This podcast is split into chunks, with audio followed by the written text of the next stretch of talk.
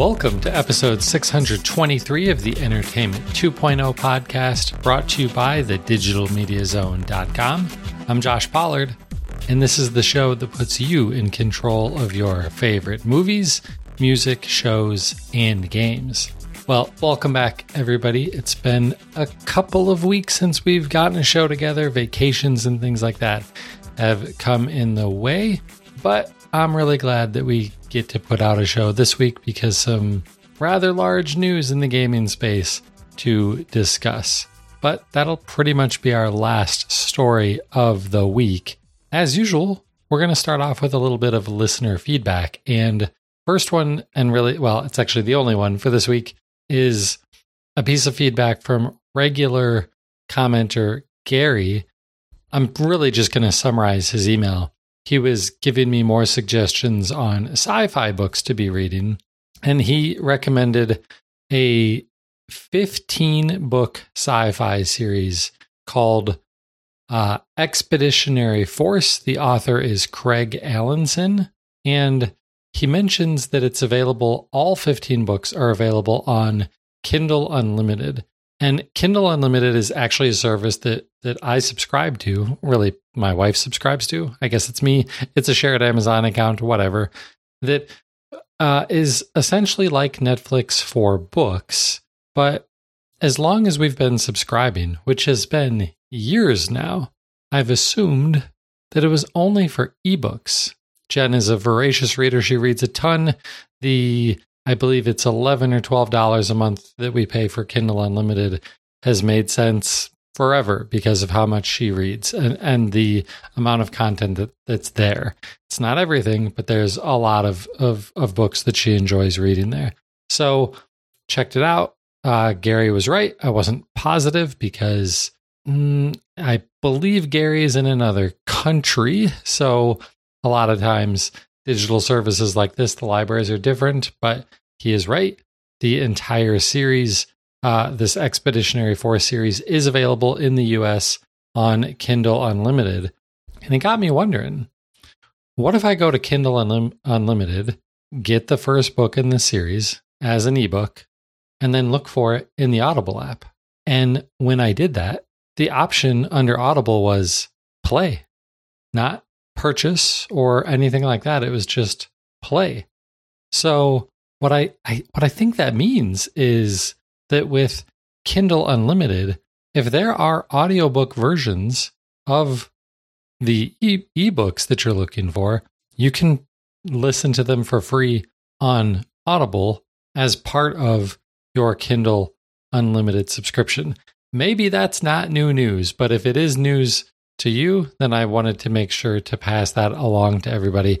I'm going to continue to look into this because that's pretty awesome if this is actually how this works and how it's going to work for lots of books that I might be interested in. So, Gary, thank you for the recommendation of the book series. It's on my list now. And uh, also, thanks for kind of giving me the idea. He didn't really like he didn't actually say go and listen to the to the audiobook version. I just wondered, I don't know, maybe it's there on Kindle too and let's see what happens and I was pleasantly surprised. So thank you Gary for sparking the idea in ad- in addition to the book recommendation.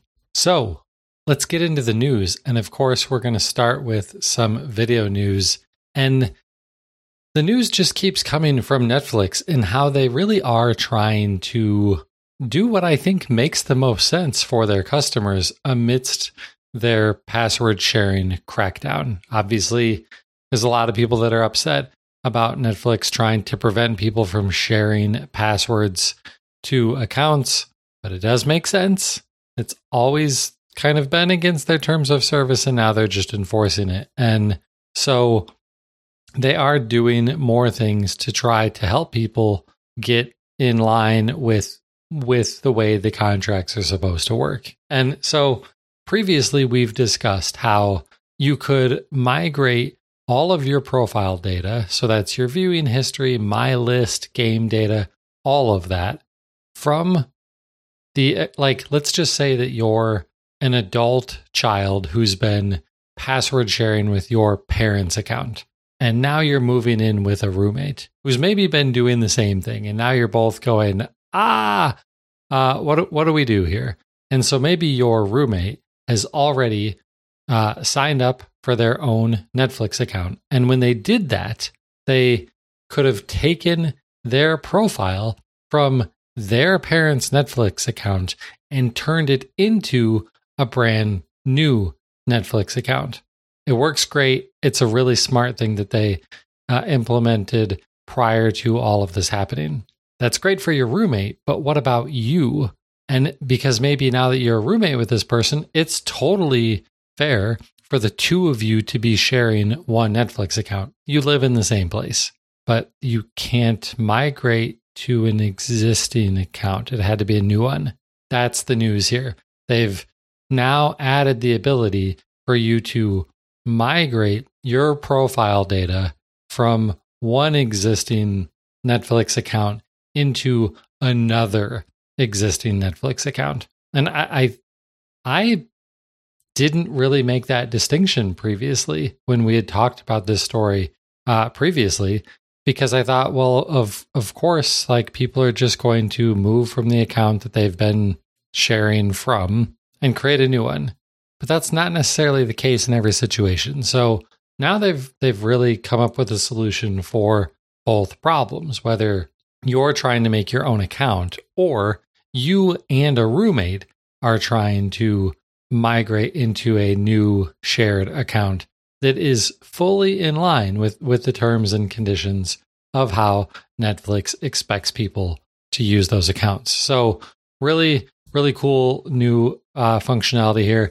It's hard to call like account migration a really cool new feature, but in this case, it's an incredibly useful one for people who are trying to do the right thing when it comes to streaming Netflix. So that was some good news for this week, but here's without a doubt the worst news that we have to report on this week, and that is that Plex, a company that we have talked about so many times on this show. Really, it uh, the the number of times that we've talked about Plex, it, it might have surpassed the number of times that we've talked about Windows Media Center, which is the product that caused this whole site, this whole podcast to be created way back in 2008 or so, depending on, you know, whether you're going by the, the podcast or the site's inception. The DMZ's been around since 09. But we've been talking about Plex forever. Richard and I both use Plex. We we love the the app and and service that it provides allowing you to create your own library of your own digital media whether that's movies or videos or photos all of that and over the last few years they've really started to press into the fast space fast being free ad supported television as both a service to the users because it provides you free access to lots of streaming video content, but also as a way for the company to generate revenue. The unfortunate news that we've got to report on this week is Plex has laid off more than 20% of its staff this week. That's 37 people who lost their jobs. And they're saying that the layoff impacts every single department. So it would be real easy to get snarky and say, oh, they probably just laid off all their customer support people. And I may have even sort of made that joke. Not exactly. Um, on on social media this week. But no, it, it's really it's every department. There were engineers, there were marketing, there they're like a- across the board. People lost their jobs this week who worked at Plex, and that's always sad to hear. And we, of course, hope that all of those people bounce back quickly and find a, a new place to work and, and a more uh, solid footing where they might land. And these are potentially people from across the world. Plex, uh, Plex had employees in numerous countries around the world. So uh, potentially uh, people being hurt all over the place here. So uh, we really hope the best for all of the, the people impacted here. Let's talk a little bit about what this means for Plex and, and where we we think the reason for this might be. I think the biggest reason is they've really been looking at that fast network, you know, the, the free ad supported streaming as a large revenue source for the company. The only other way that they're that that's probably the only other large way that they're making money is from people paying for Plex Pass, which you can pay monthly for, or you can buy a lifetime subscription. And lifetime subscriptions, those usually aren't great for the company. They're they're a really great way to like get a quick infusion of cash, but once you're a lifetime subscriber, you know, there are people who have had Plex lifetime subscriptions for probably 10 years now. And Plex hasn't made any money off of those people unless, like, since that subscription, unless those people have also been using the ad supported television. So the the problem with depending so much on ad supported revenue is really since 2020 the the rate of return for companies across the board like internet websites like the digital media zone everybody across the board has seen ad revenue rates drop dramatically. And Plex is impacted like every other company that depends on ad revenue. It's just, it dropped significantly and it hasn't really come meaningfully back yet, which is why you've seen so many companies push other revenue sources because ads really aren't doing it for companies right now. So Plex didn't just say, well, let's just lay off a bunch of people and that should fix all of our problems. That's not this, the situation here. They're looking at restructuring, they're changing what their product focus is going to be. They haven't laid out any of those details. They're not required to share any of that with us. We hope, as Plex fans, uh, that they're going to come up with a better solution here that that can make them more financially solvent and uh, and produce some uh, great products that us as users want to continue to use. So let's move on from that and jump into some audio news for this episode. And both of these stories are actually about Tidal. Tidal's an audio streaming, a music streaming service that we don't talk about a ton.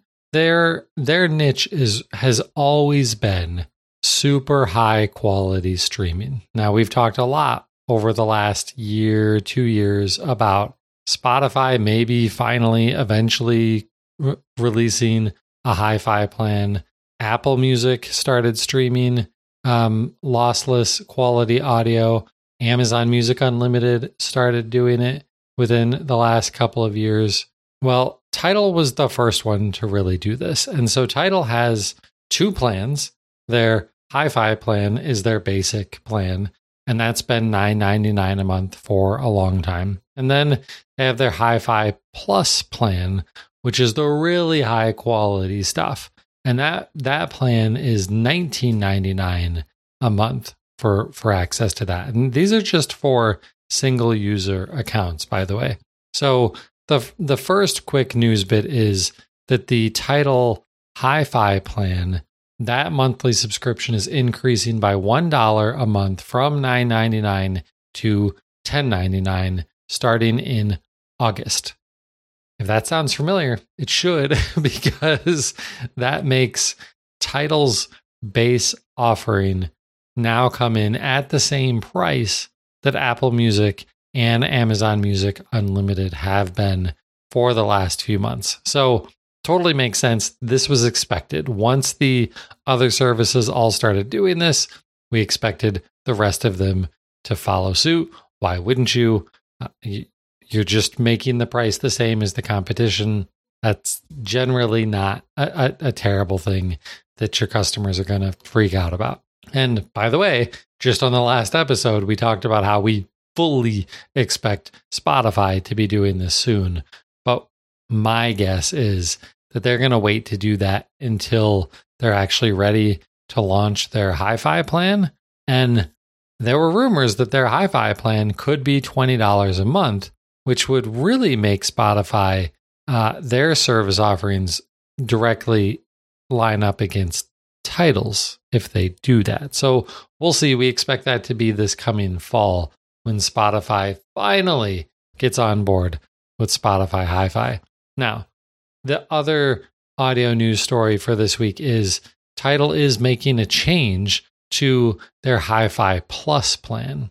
The way that Hi Fi Plus has worked previously, and still does for the most part, is they are uh, essentially taking regular recordings and upscaling them. Like we're we're fairly used to the concept of like taking a DVD and upscaling it to HD or taking a Blu-ray and upscaling it to 4K.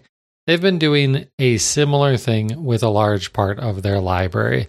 And now they are switching their library, some of it, it's going to take time, over to using FLAC. And FLAC, which is an acronym, FLAC, it stands for the Free Lossless Audio Codec.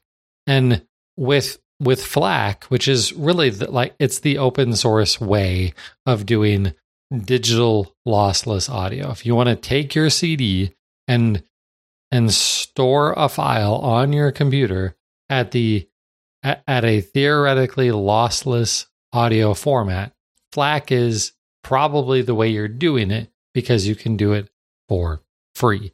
With Tidal's use of FLAC, they're planning to offer music at up to 24 bit and 192 hertz. So incredibly high playback quality. They say that right now they have over 6 million tracks already available in FLAC, and every single day they're adding more and more of their gigantic library into using FLAC. Now, if you're going to use this, like you better be on a good connection because FLAC files are roughly four times the size of MP3s. That's just what it takes to have truly lossless audio codecs because one of the reasons that MP3s are so much smaller is because you're losing bits, like you are losing part of the audio. That's why it doesn't sound as good as FLAC. If you can notice, some people can notice, some people say that they don't. How do you get access to this? Well, if you're already a Tidal user and you're on iOS, you can use their beta iOS app to get access to this right now. If that doesn't apply to you, like maybe you're an Android user or you don't want to mess around with beta apps, then everybody is going to be getting this in August. At some point in August, we don't have an actual release date yet, but sometime in August, the Hi Fi Plus plan from Tidal will start using the FLAC files that they have in their system. Okay, time for the last story of the week, and it's by far the biggest one. It's the one we've been waiting for.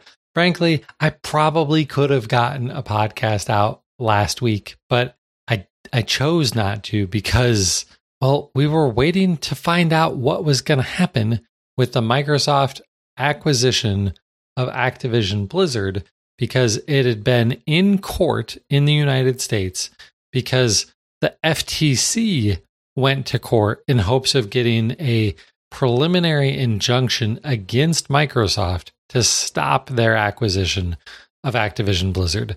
There were like six days of trials, all sorts of really interesting things that came out of that. And frankly, I, I don't often send people here, but I really think that of all of the sources reporting on this, Tom Warren over at The Verge did the best job of covering this. He had all sorts of information that he was able to get access to and and really did a great job uh, reporting on this whole ordeal. So go check out his writing over at The Verge. We'll link to a couple of stories here to talk about today's big announcement about the fight, but he's got way more from the last couple of weeks, and there's some really interesting reading in there. So today, July 11th, Judge Jacqueline Scott Corley issued her ruling, and in it, she sided with Microsoft. She basically told the FTC, sorry, you haven't made uh, a good enough argument that Microsoft acquiring Activision Blizzard is going to harm competition. And if you go back and, and read some of the things that came out of this trial, oh my gosh, like it seemed pretty obvious that this was the way this was going to go. Now, I want to be completely fair because while I'm happy about this and I'm I'm really glad that this is the decision, I I do want to acknowledge that there's there's been some interesting tidbits in both this trial and the one in the UK uh, with uh, the Competition and Markets Authority in, in the UK. It's the UK's version of the FTC, basically. There is a tiny little detail that apparently this judge, her son, works for Microsoft. Now, I don't know exactly what their son does, and it's been like a week and a half since I've seen this come out. I didn't even independently verify that that is for sure true.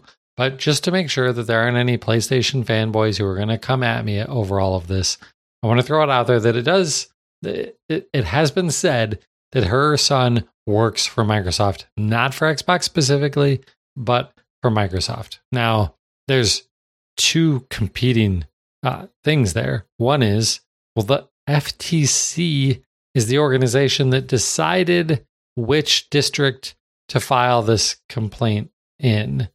They basically chose this judge. If they didn't do their homework and really thought that the judges that the judge having a familial connection to Microsoft uh, would be bad, well, then that's kind of them not doing their own due diligence, I think. But on the other side of this, there are people within the CMA. If I and this is really going back because this was back in April that all, everything went down with Microsoft and the CMA. I believe someone at the CMA used to be a lawyer for Sony. So, like, there's some shenanigans going on, if you even want to call it that, on both sides here. So, if if you see the fanboys going crazy, which they're always going to do, I just kind of want to make all of that uh, information available there. Everyone knows I'm a bigger fan of of Xbox than PlayStation. I wanted this to go through because I do genuinely think that it will be better for gamers and for Activision Blizzard employees. And that's really one of the bigger aspects of this.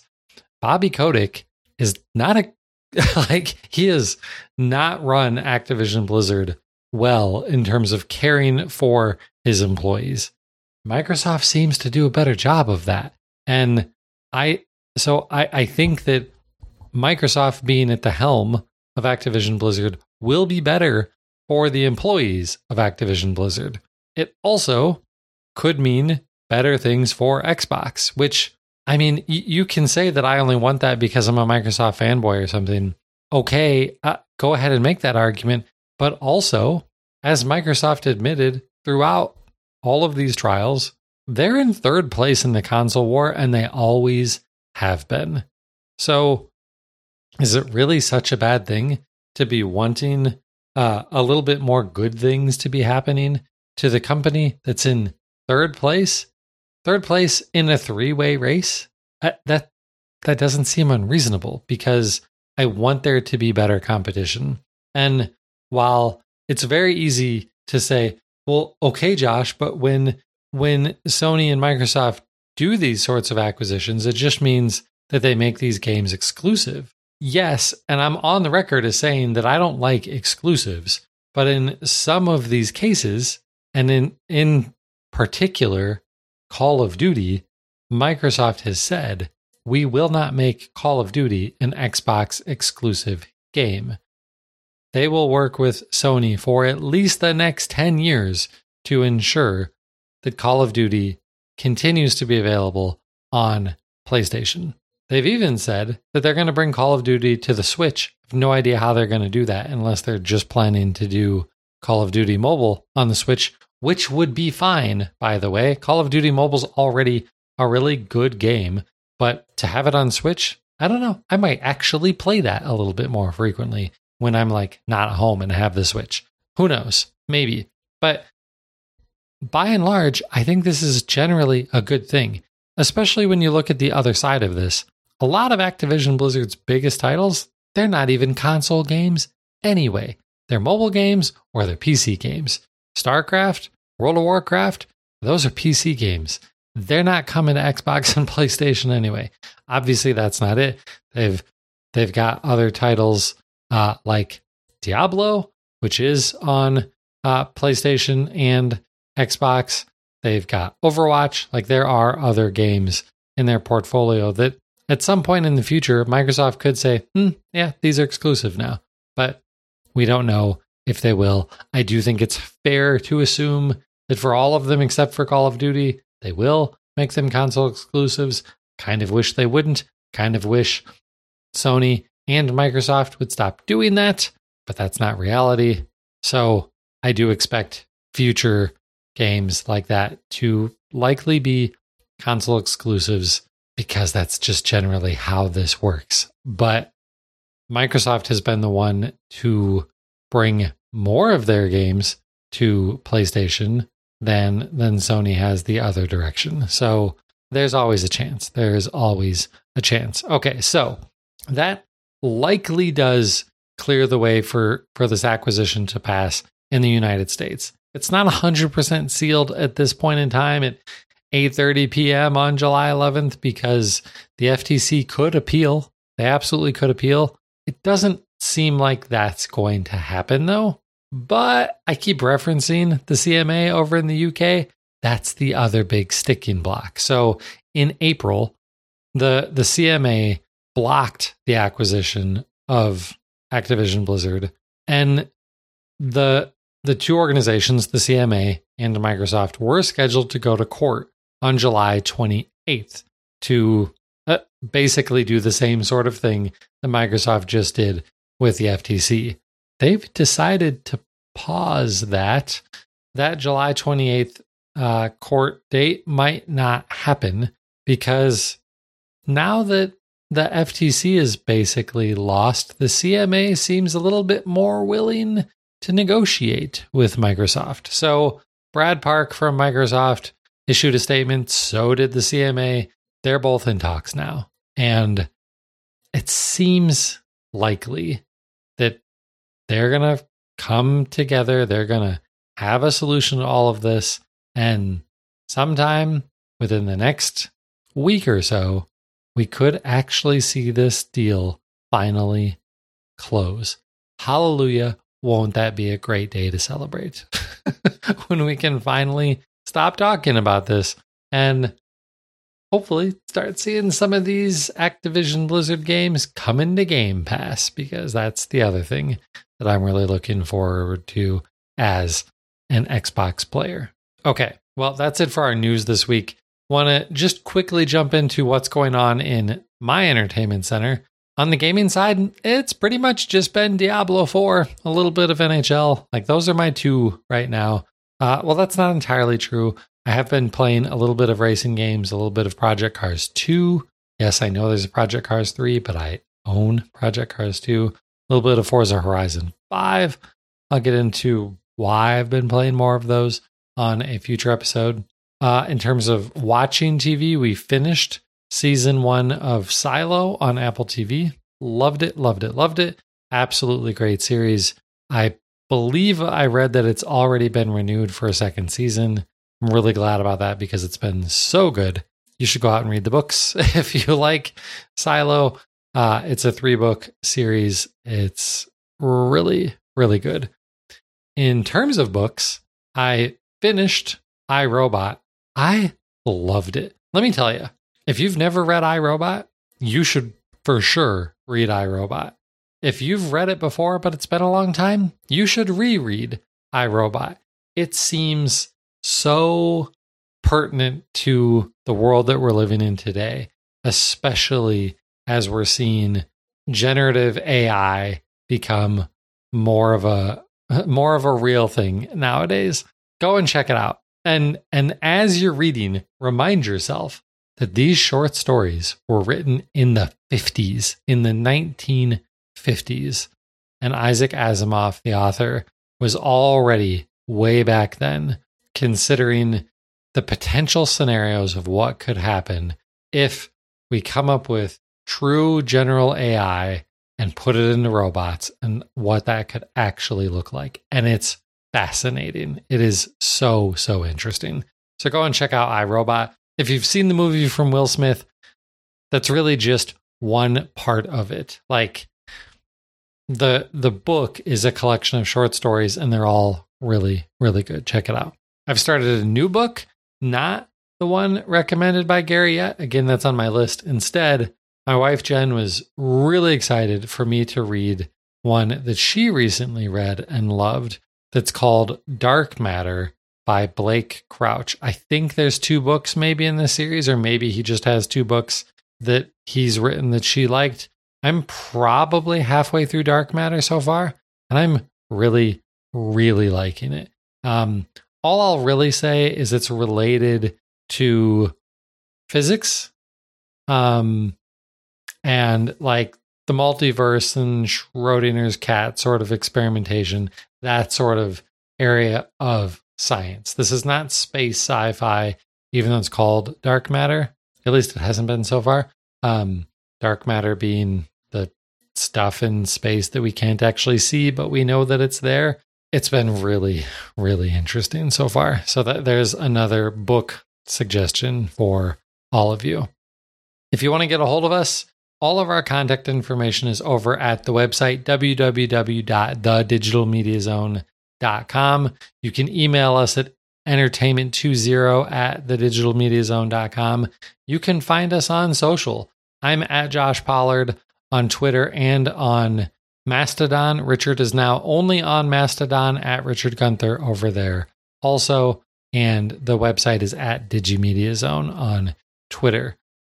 I promise soon we'll get back to live streaming some of this stuff, and I'm trying to get as much of this up on our YouTube channel also.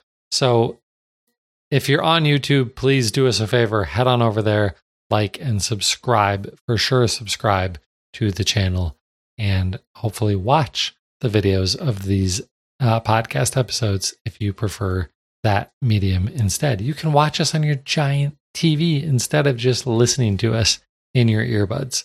Well, that is going to do it for episode 623. I'm Josh Pollard, and hopefully, next episode, I will be rejoined by my regular co host, Richard Gunther. Thanks for listening to Entertainment 2.0. Adios.